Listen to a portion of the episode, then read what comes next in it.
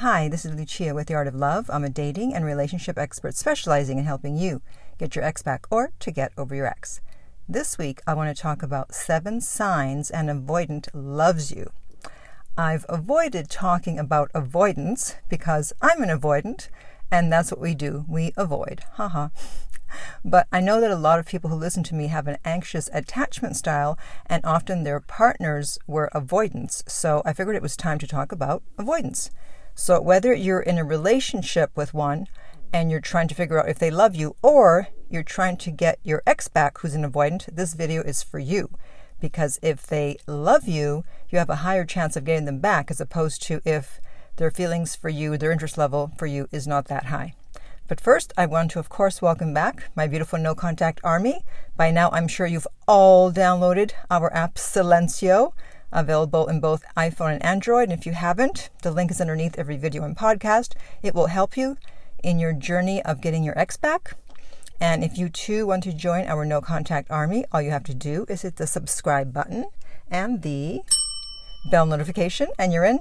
And to read our manual, go to nocontactsecrets.com where you can read two free chapters before purchasing the book. So let me start with just a brief definition of what an avoidant attachment style means. And that is someone who prefers to be independent rather than in a relationship and usually has one foot out the door. And if they feel unsafe, they'll pull away. And if they are a dismissive avoidant rather than a fearful avoidant, then it's very possible that they will not come back. Okay?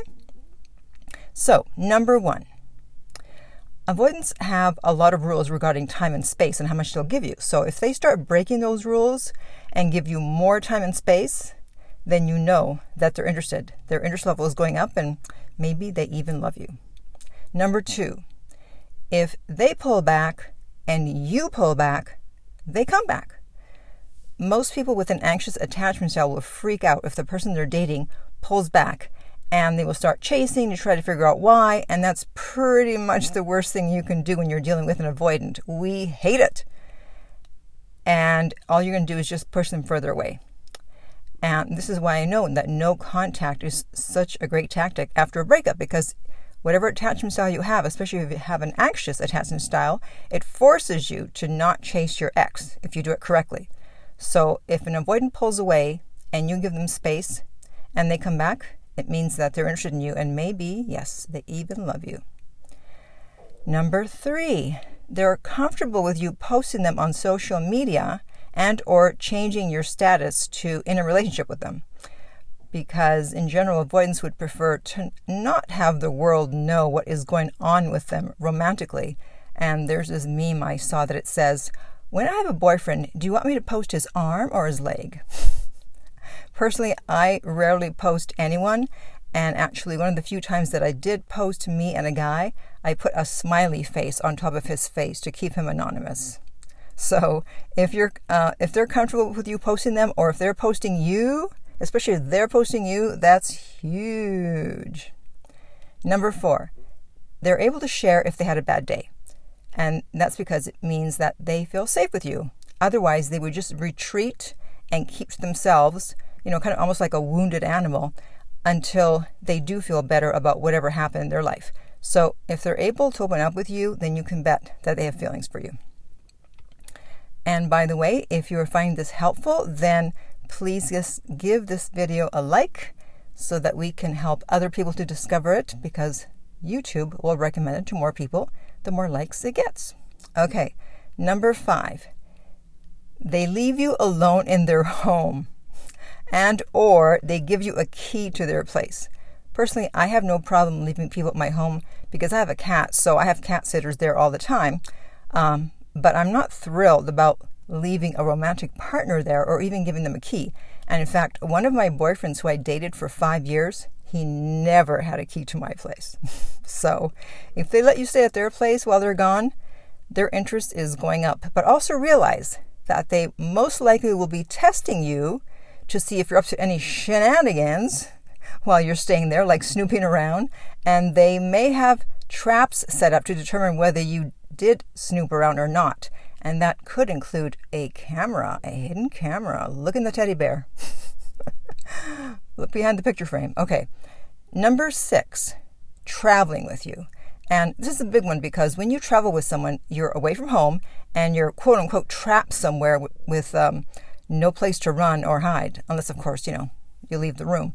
So if they agree to go on a trip with you, that's a great sign that they have feelings for you. And then finally, number seven, introducing you to the family.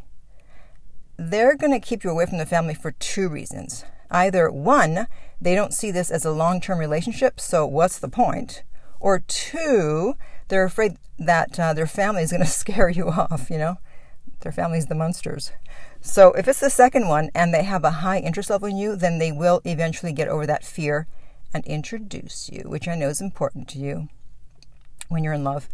All right, so just to recap number one, they give you more time and space as time goes by. If they pull back and you pull back, they come back. Number three, they are comfortable with either you posting them on social media or they post you on social media. Number four, they're able to share if they had a bad day, share their feelings. Number five, they leave you alone at their place and give you a key.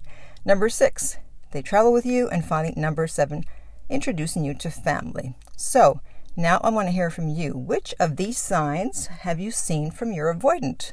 Hopefully, a lot of them. Obviously, the more you see, the better it is for you. Then the higher their interest is in you, and the more likely it is that they love you. All right, and in the meantime, if you would like my help to get your ex back, especially if they're an avoidant, you know, it takes an avoidant to know an avoidant and to catch an avoidant, then contact me at theartoflove.net we will send you the rates. The direct link is below every single video and podcast. If you found this video helpful, please like, subscribe, and share. If you're listening to this as a podcast, please rate and review. And finally, remember that love inspires, empowers, uplifts, and enlightens.